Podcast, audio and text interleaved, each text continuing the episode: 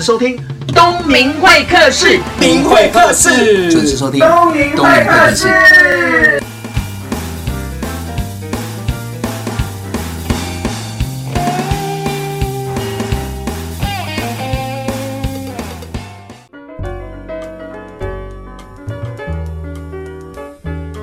各位听众晚安，今天是礼拜五，现在是晚上的七点，不知道你现在在干嘛呢？这一集东明会客室邀请到的是一个很特别的工作者哦，不知道大家有没有听过职场教练或者是 Head Hunter，就是猎人头的公司哦。那因为呢，小男子我在过年前呢，在书局逛了一下，就发现有一本书非常值得要推荐给大家的原因是什么？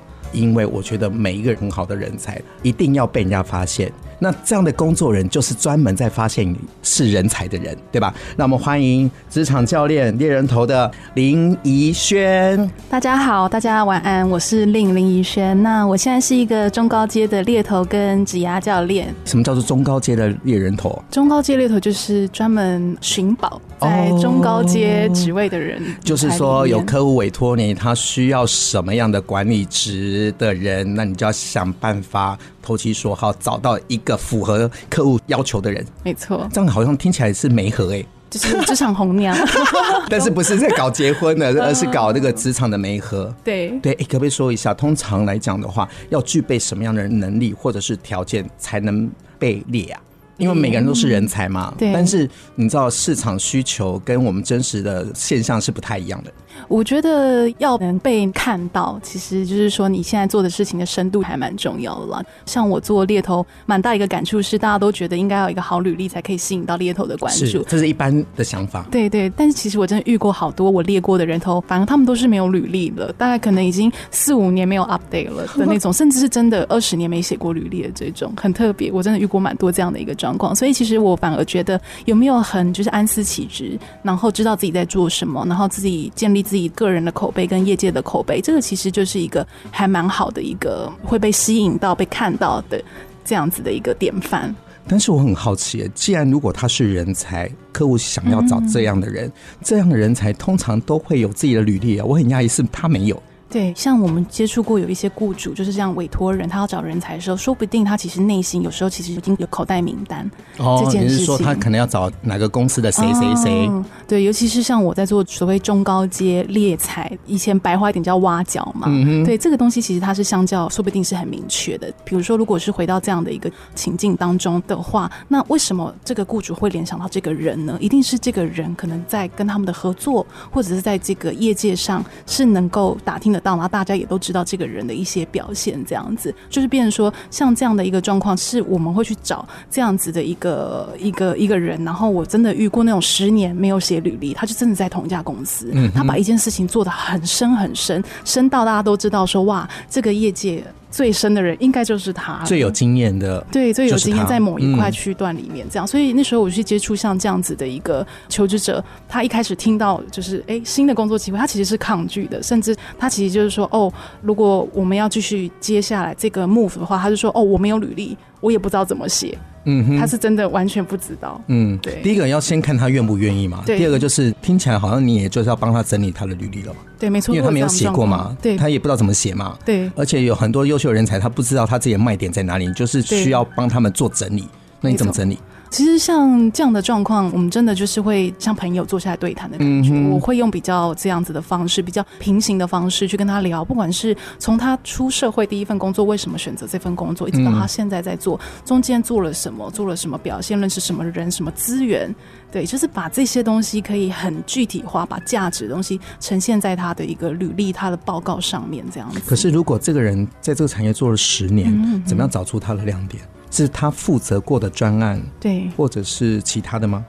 当然，这个也是，或者是比如说他，比如说他特别熟哪一块的人脉，这个其实我觉得也很珍贵，嗯，因为这个取代性其实是非常低的这样子，所以我觉得这个东西是很多，或者是说他的某块特质、个性上的特质，可能特别适合在雇主他现在需要去解决的一个问题上的情境，这种软性特质的这一块。哇塞，我觉得你的工作好特别，有点像是间谍了。间谍，对，就是客户委托你嘛。那如果他具体的提出人名，就是他想要的谁谁哪家公司谁谁谁，哪家公司人呃圈圈圈，那你就要想办法去找嘛。对，那去找的话，你一定开始会有闭门羹啊。为什么闭门羹？因为人家对你不了解，而且比如说刚刚讲的这个案例，他在原本的工作做十年了，是，他累积了很多的资源，还有人资，对，甚至于搞不好他不想改变，对，对吧？那你一定要想到是要。建立彼此的信任嘛，是啊，让他愿意跟你谈谈嘛，对，然后愿意谈谈，能不能说出内心的事情？因为有时候真的自己内心的话也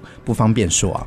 嗯，尤其在一个可能不是很熟的人，对啊，而且在职场风吹草动，可能传的很快，可能会危害到他自己原本的工作的定位，对吧？所以你可能要更小心。所以你看，这个工作根本就是 走在钢索上。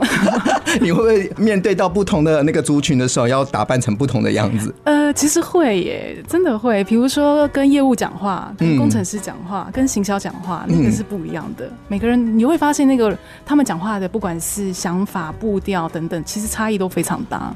因为啊，我在过年的期间，我看了大陆一个连续剧叫做《猎场》，就是刚好就在跟你讲的工作是一样的。虽然它有六十几集很长。但是我起码对大陆的一些猎人头公司有一些了解，就是，嗯，就是从那个影片开始。但是有很多的问题，我很想请教你。比如说，它里面有一段情节是讲到履历的空白，对，就是他在工作的转职的当中，有可能转的不漂亮，或者是他做了哪些事情是跟这个工作无关，所以那个履历的那个年资是空窗的。Okay. 你对这件事情，如果你要包装这个人的履历，应该怎么样？我觉得这个东西应该大家都会蛮困扰的。有时候，也许当时有一些可能家里因素或者自己私人因素，想要休息，或者是真的就是没有想清楚，然后有这样的一空窗。其实我反而觉得，在现在的一个职场，我觉得雇主在对于这样的空窗期的接受度是有越来越高的，就能理解说为什么这个人他，比如说就是单纯想休息，或者是怎么样。那可是我觉得这个重点是，如果要去解释空窗。有件事情是你要能真的很具体化的解释出来，到底是为什么？因为我遇过有些人，他会觉得太老实了，他觉得不好意思讲，就是觉得说哦，我这样休息两个月好像不好，他可能就是用其他的理由。你觉得还是不好？我觉得很好啊，就是对啊，先两个月先停下来，整理一下，充电一下这样子。对，但是真的会遇过有些人，就是他可能比较比较老实，他会怕怕的，怕雇主觉得这样是不是不对的事情？可是就会发现他因为想要去掩盖这个东西，他的理由听起来又。有点奇怪的话，这个其实会造成雇主的一些 concern。那我觉得第二件事情就是说，所谓包装空窗期这件事，一定要让对方觉得你还是积极的，就算你现在是闲置的状态，嗯、你还是积极的在做一些，不管是学习，或者是做一些帮忙，或者是做一些成长，就是让人觉得你不是闲住的、停滞的，这很重要。真的，很多事情都是一体两面的。或许往往当事者会这么想，真的是不好的。嗯、但是我们从旁边的角度来看，有时候停下来。反而是找到更真实的自己。对，你会去沉淀思考。真的，哎，我们先休息一下，等一下再回到东明会客室节目现场。关于 you and I，以爱为名而存在，有你和我，all things are possible。环宇以爱为名，有你和我，all things are possible。FM 九六点七，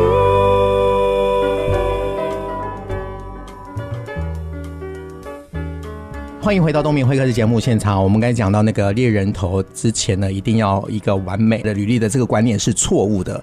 有时候你写的太仔细或者是太空，反而会引起客户对这个人的好奇。嗯，只要言之有物，告诉他说：“哎，我这个空窗是什么？有可能是沉淀下来进修，或者是想休息一下。”其实不是丢脸的事情，只是我们台湾传统的观念会觉得那是不好的。对。那我们想，时代都在变，过去的工作、现在工作好像都不太一样，因为科技的关系嘛。那可不可以请令说明一下这两两个差异？你怎么看？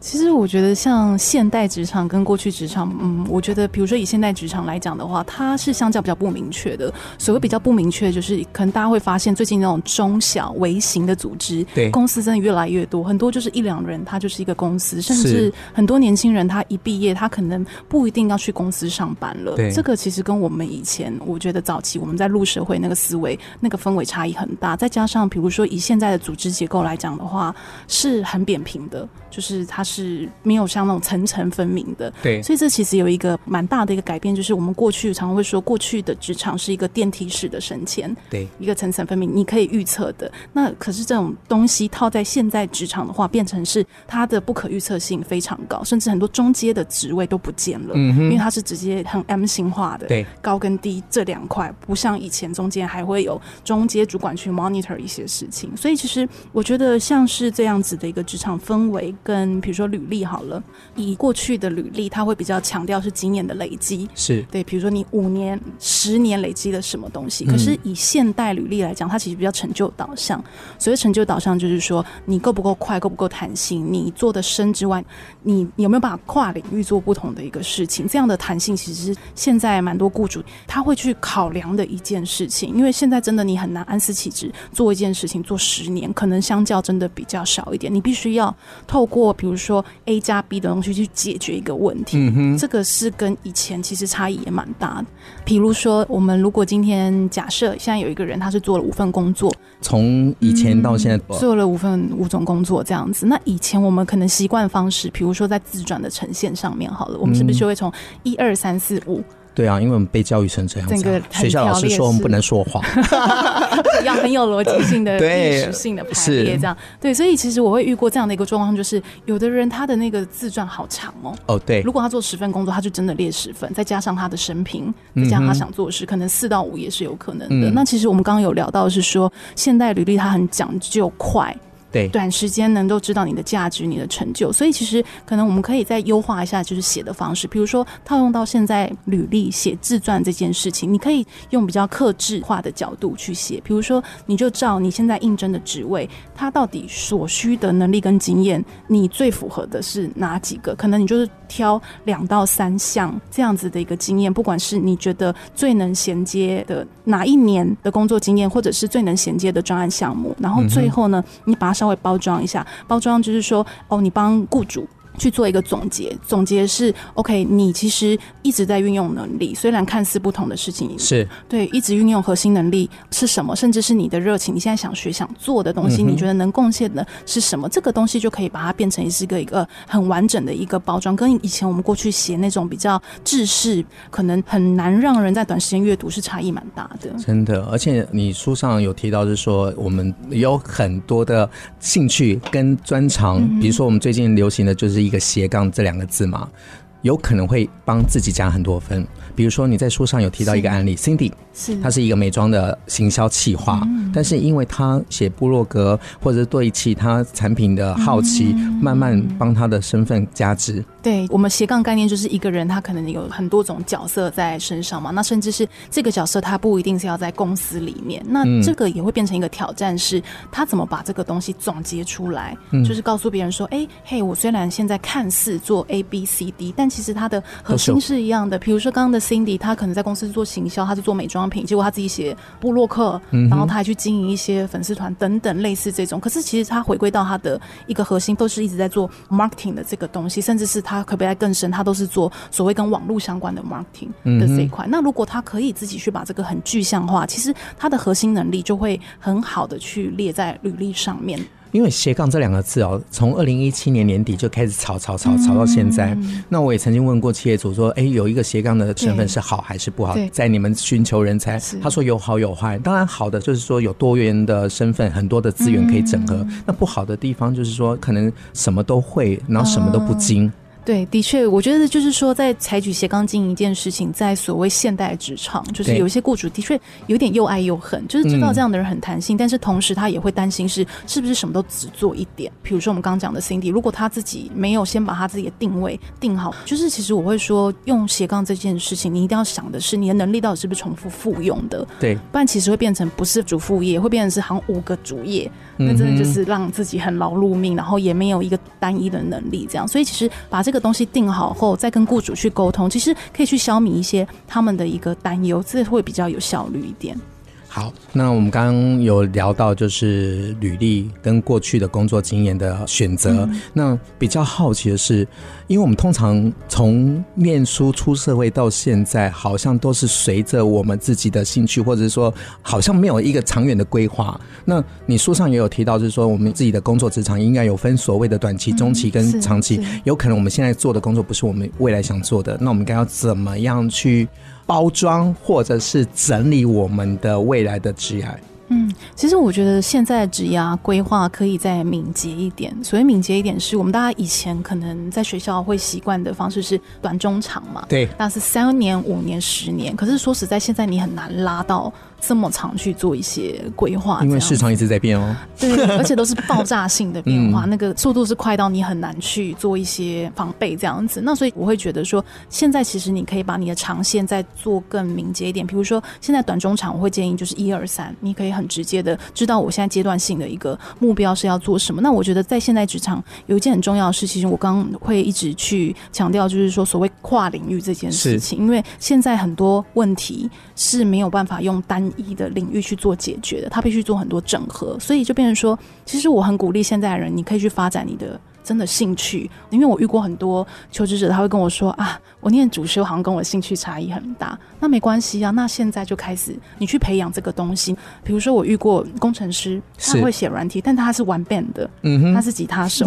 哎、欸，可是这很好，因为他后来去找到了一个工作室，那个公司他是专门是做比如说声音的研发的大数据或者是怎么样之类的。那这个反而对他来讲是一个加分，加分没错，因为他最了解所谓玩 band 的人在想什么，他对音乐。喜爱的人，他在思考的东西，这样子。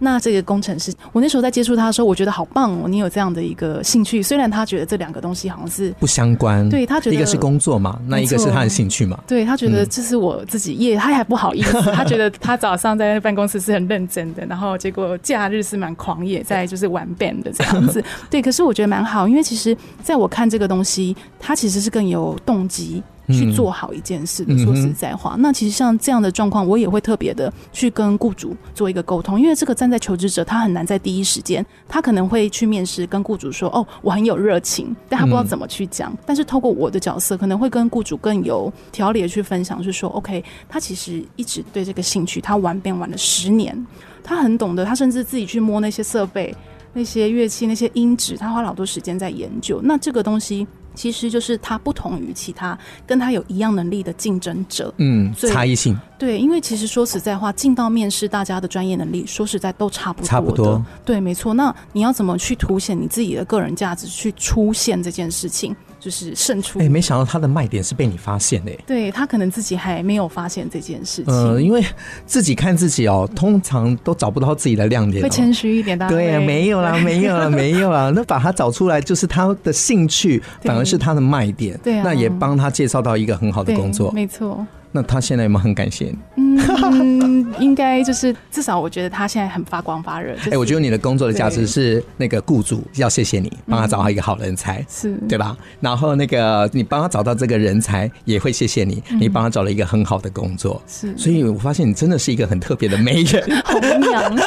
哎、欸，这个价值就出来。我就讲到帮助一个人，然后找到一个对的定位，然后找到一个好的工作，我觉得这是你的使命，对，对吧？而且你很喜欢帮助别人，这不就是这？你的工作价值吗？好，我们休息一下，再回到东明会客室的节目现场。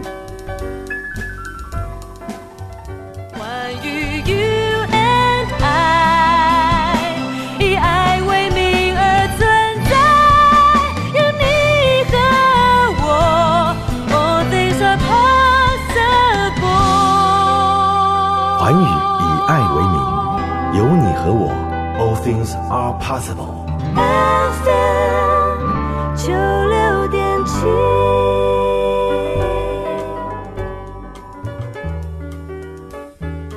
你现在收听的是东明会客的节目，这一集讲的是“但愿你因工作而闪亮”。每个人都因为工作而闪亮，我觉得这一个是我们都要追求的目标。因为大家是想到工作就开始要皱眉头、翻白眼。因为我读了你的资料，我发现你一个地方是我很想了解，但是我想应该没有人去问，因为你大学的时候是念夜校，对，你好细心啊，而且还半工半读。是我对半工半读，然后念夜校这关键字我都会很想了解，因为我觉得这背后一定有。故事。对，其实，在高中的时候念书，我觉得我当时还找不到念书对我的意义。说实在话，嗯、当时的状况，那所以其实我就想说，那没关系，我就先去社会，先去历练所谓真的工作，到底它的样貌是怎么样子的。嗯、那也许到那时候，我会有不同的新的想法。所以，其实我那时候在考大学，我就很明确的，就是决定我要念夜间部这件事情。那是你决定啊，可是你第一关的就是你要跟父母。你了解吧？对，因为想要说自己的孩子怎么哎、欸、可以念书，为什么不好好念书呢？一般的路线是这样的路线嘛？因为我对这几个关键是非常好奇的是，因为你要花很多时间去对去面对那个冲突。没错，没错。我觉得那件事情我真的想蛮久的，真的在可能我高三，其实我就一直在计划这件事情了。那其实我也花了很多时间，慢慢在跟父母去做一些沟通。那我觉得他们其实有感觉到我的想法是很明确的，不是情绪化的这一种，嗯、所以我觉得后来他们也就决定好，那就是放手让你自己去闯闯看。因为我觉得对父母来讲，孩子要那么提前独立，其实他们是会有点不舍的，是不舍也会担心到底是你接触了什么样的朋友，让你有这样的观念。嗯、我绝对相信你在高中的同学应该没有人像你这样做吧，除非家里的经济是需要自己共同分担的，不然的话很少突然自己想念夜校，然后半工半读。对。对，所以那时候就是说，一开始就决定做了这件事情。那也是比较早的年纪就进入职场，去累积一些经验，这样子。那像我自己的状况是，我在我的大学时期经历过两份工作。那第一份是在公部门做财务相关的，然后第二份是在私部门，就是做一些行销相关的。公部门很好，这是大家说的那个铁饭碗。我觉得能在公部门上班，真的是一件很不容易的事情诶。嗯，你知道为什么吗？嗯、因为我曾经在入社会的时候，出社会的时候做公部门的案子，哦、我是民营单位去做公部门的案子。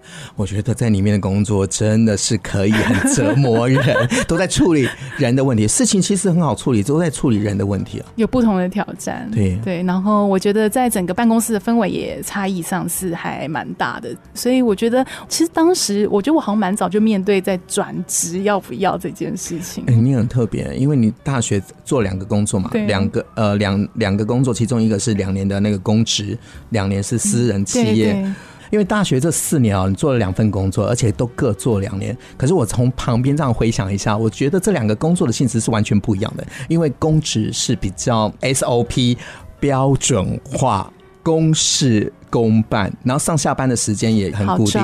那私人是完全不一样。一般来讲的话，能进公单位，通常都不太想出来。因为非常的稳定，对，我觉得我当时真的有面对着这样挣扎，不管是同事，那或者是我自己的父母，就会觉得，哎，你现在待在一个稳定的环境，尤其薪水上真的是相较可以预测嘛，就是说你的年终就是怎么样，或者是几个月奖金啊，这样，甚至是休假它的累计，其实算是蛮优渥的。以我当时的那个时空背景，所以其实我那时候也好挣扎。我其实就觉得那个年纪我还想追求一些事情，可是说实在，我不知道追求什么。的确，因为这是我第一份工作，我对未来是很空白的一个想象，然后再加上其实旁人有这些声音，也会让我觉得说，是不是我到了一个很好环境，我真的就要这样放弃吗？是不是很可惜这样子？嗯、所以我那时候跟自己打架了好久，大概 打多久？其实我觉得萌生这个想法大概有一年。一年啊，一年这样矛盾就一年了。对，其实有一直在要不要离开，要不要留下来，要不要离开，要不要留下来，这样这样就一年了。对，每天都很有感触了进公司。所以等于这样听起来，好像是在公职工作一年就开始有这样的想法。对，我就发现，相较可能我的个性来讲，在那个环境里面，让我还蛮早触发到这件事情的。嗯，对，所以我真的自己打架非常的久。一年之后就跳脱到后来的那个私部门的行销这样子，我就花了这样的时间，然后后来也蛮毅然决然就好，没关系，我就去做嘛，这样子。先做了，反正最坏打算再回到公部门就好了。可能还回不去了。呃，对，也可能是这样，但是你不试的话，永远都不知道自己行不行啊。对啊。可是如果你试试看，才有今天的。你选啊，是没错，八万九千个粉丝哎，哇！嗯、我发现你是一个勇敢往前的人哎，而且一直在挑战，因为你跟我一样不知道未来的目标在哪里。反正先结束这个工作了，你再去探索，才有目标，才有慢慢慢其他的可能性，也慢慢的发现你能写部落格、写书，还有八万九千个粉丝，哎，好厉害哦！真的是没想象过的事情，真的。所以人好像就是勇敢往前，跌倒就再起来就好了。对啊，就算不知道做什么，总比不做好吧？哎，我真的觉得你很勇敢，因为你是独生女，那你做这样的选择，你的爸爸妈妈不会急到跳脚吗？我想说，这个女儿怎么会这么难控制？应该要乖乖的。非常难控。那爸爸妈妈怎么看你现在？他们觉得现在蛮宽心的。嗯，说实在话，就是觉得说，哦，我这个女儿有想法。对，他们觉得，哦，你其实是可以把事情处理的好的。对，所以我觉得现在反而他们真的就是更鼓励你去做任何事情了。我觉得，那他们他们会悔恨当初对你的这个拉着你的脚步不让你往前，他们就会说，哦，当初我真不知道你怎么了，但是没关系啦，就是现在就是这样子嘛。现在好就好了。对啊，现在好就好了。那过往的工作经验可能会奠定现在工作的基础嘛？那你现在是猎人头公司的一个黑 hunter。对。我比较好奇是你怎么入行？其实我那时候大学毕业后做的跟后来做的工作跟黑 hunter 也差异蛮大，基本上不是同性质的。可是因为其实我觉得我还蛮相信所谓 True Calling 这件事情，所以 True Calling 的意思就是说，你就是会有个声音告诉你。其实你应该要去做什么？你应该要试试看。然后，其实我对人这件事情，我蛮小的时候，真的可能就是那种国小很小的时候，我就觉得好有趣哦，这是什么职业？可是，在我国小的那个年代，是还没有所谓的这种人力中介跟派遣，对，还没有这么流行的概念。然后，我那时候只有很单纯想着，哎，为什么没有一个 platform，就是一个平台，是把这个专业的人都串起来呢？这样子，对，所以其实我后来就是在我自己入社会的摸索，我其实就一直对于这个工工作就是 headhunter 人的这个东西，我一直觉得很有兴趣。所以其实我后来离开我正式出社会后的那份工作后，我也是蛮自愿，就是投入到这个产业去做一些探索。然后就没想到一做就就是到现在，上瘾了。对，就是觉得因为这个工作很有价值啊，就是一直在找到一个人的优点跟卖点，然后把它放到对的平台上面。对，就是我觉得它好像变我生活的一部分了，这样子。因为你把你的过去的工作经验跟养分都写成文字了，除了发行书之外，你的粉丝页跟部落格也充满人气啊。嗯、所以很多在职场上想要找人才，或者是说想办法把自己变成是一个人才被人家发现，嗯、我觉得上你的粉丝页看一些文章，我觉得是有帮助的。嗯，就很希望跟读友甚至像朋友那样子的交流。啊，你看那以前如果在十年前根本就没有这种没有这种机会啊，对啊，也没有 对啊，想象什么是什么是部落格，什么是对啊，而且你还。出书那个签书会的时候，你还要开直播。你看以前怎么会有这样？不会想象到，我连现在去书店看到我自己的书，我都会被自己吓一跳。哎，你会慢慢习惯的。好，我们这一段都会送一首歌给听众朋友。那怡轩，那你会选择什么呢？哦，uh, 我 share 一首是 Neil Young 的那个 Heart of Gold，它是一个蛮老的一首歌，我很喜欢。哇，经典老歌哎！对，那为什么要送这首歌给听众朋友？因为其实我觉得这首歌就是一直在 remind 我自己哦。我对我来讲，我觉得是一直 remind 自己的初衷。你到底所谓我们中文应该讲赤子之心嘛？嗯，你当时为什么做这件事？你的初衷是什么？回到原点，其实你会发现有很多事情是可以找到一些线索的。如果你现在 stuck 住，那至少我自己在我 stuck 住的时候，我就会听。这首歌想一下，这样子好，每个人都要回到自己的初衷，不要忘记了，要维持自己的热情。来，我们听这首歌，Neil Young 的《Heart of Gold》。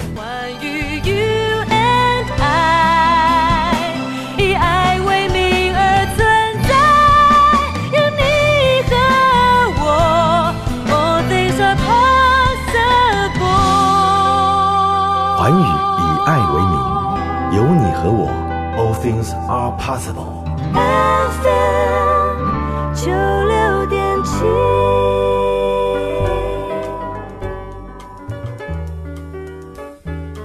欢迎回到东明会客的节目现场呢。这一本林奕轩的新书《但愿你因工作而闪亮》写得非常好，里面有一段我很想要了解，就是面试。刚刚有讲到，就是在找工作之前先整理一下自己的履历嘛。但是到面试的时候，那个人才呢，往往就败在面试的这个环节。对，有些人会太开心，就是接到那个面试的电话就松懈下来了。这时候其实真的一定要想的是，面试才是真正的入场券的开始。对对，才是入场券开始。像我遇过蛮多求职者，其实我会去帮忙他们，不管是在一些面试的应对，或者是一些很基本，比如说着装，你的风格，你要怎么去呈现你自己个人的那个，这很重要，对不对？对，这其实很重要，因为很多东西在第一印象，它会决定很多事情，所以第一眼这个东西，其实你要花很多心力跟时间去思考，去做一些准备的这样子。你看吧，你多像媒人，把一个人整理好内外在，然后把他们送出去。对，对你真的是做功德的。好了，我们再回到这一本书哦。这本书，但愿你因工作而闪亮。我也很希望每个人都因为工作而闪亮，因为除了家庭生活之外，另外一个最长的时间就是睡觉跟工作了。那我觉得一个工作如果没有开心快乐去做的话，我觉得人很容易就枯萎了。对，而且就会有负面的能量，然后就影响身旁的每一个人。但是我们往往都很喜欢想要有一个工作很好的正能量，是我们喜欢，可是很多人就是做不到。嗯，对。那怎么样因为工作而闪亮呢？我其实蛮喜欢我的那个书腰，它有一句话哦。那时候是我跟我的编辑，我们做完这本书，我们就写说，其实你该找的不只是一个工作，是一个人生的可能。嗯，对。其实我觉得用这个思考去想一些你现在的选择。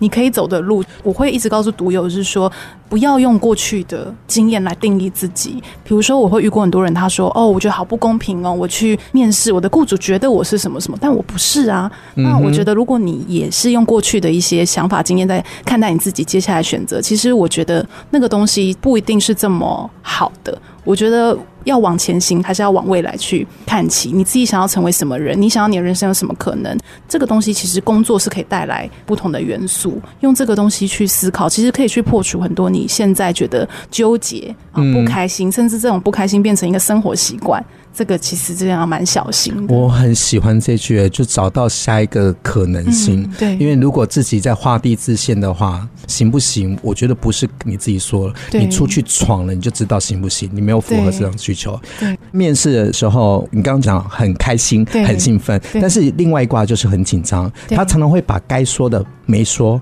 不该说的就拼命说，哦、或者是说原本是一个很正面的事情，被他讲的变成是很负面。对，的确我会遇过，像有些求职者他会太直率，嗯，心里想什么啪就一下就讲出来，对对，马上出来这样。比如说哦，你为什么离开上一份工作？这应该是很基本的。对，也许他心里很多委屈，或者是也许他就是没有想，他就说因为我跟老板处不好。对，这个东西真的要稍微小心一点。他这样子这句话就开了另外一个视窗嘞，面试官就会问他说：“那你怎么样跟他处的不好？” 对，面试官会很多内心的小视窗。对，面试官突然问你这样的问题，他也会在想说：“你会不会过来我们公司，然后跟我处的不好，还是什么什么什么之类的？”他就会想要更了解。当然，真的很多人想到什么就做。我跟你分享一个案例，我记得我有一个委托案，就是一个男生从国外回来，他是独子，他有姐姐，他姐姐写了一个委托信跟我讲说，希望我帮他整理。这个弟弟，那弟弟他的履历真的非常的优秀，但是我们在 Lowpray 那个面试的时候，我就模拟台湾的面试官一定会问他几个问题啊，你为什么会来台湾？嗯，你在国外好好的，为什么会在台湾？你知道他回答什么吗？嗯，因为我爸爸叫我回来，我就回来。这么直接？对呀，一个三十岁的男生，你怎么可以跟面试官讲说，我爸爸妈妈叫我回来，我就回来？如果你这样讲，真的是不对的啊。那我了解了一下，我才知道说哦，原来他爸爸妈妈年纪大了，那他是这样子要照顾他，我就帮他翻译一下，包装一下，说他就面试官说，你为什么要回来台湾？因为我是独子啊，那爸爸妈妈养育我这么久了，都在国外念书工作，那想说我应该回来台湾尽一点孝道，同时我也希望把我在国外念的长才放在台湾，这样的话，我希望让台湾更容易被发现。你看这样一句话，蛮好的，其实意思是一样的。是啊，你看听起来是不是比较舒服？对啊。对，面试官当然就会给他一个机会，当然谈了一个很好的薪水啊，那很好啊。对对，所以我发现是说，很多人在履历跟经历花了很多时间在这里，但是面试这一关就没有好好的接到地气。所以这本书呢都有喽，一个教你怎么样去整理自己的履历跟 经验嘛。第二个就是怎么样去面对面呃面试官该问你的问题，你要怎么样回答。那这一本是工具书，不管你现在在哪里，有没有期待下一个可能性？我都鼓励大家看这本好书，这本书是《但愿你因工作而闪亮》。好，谢谢怡轩，谢谢，谢谢，谢谢，谢谢，谢谢，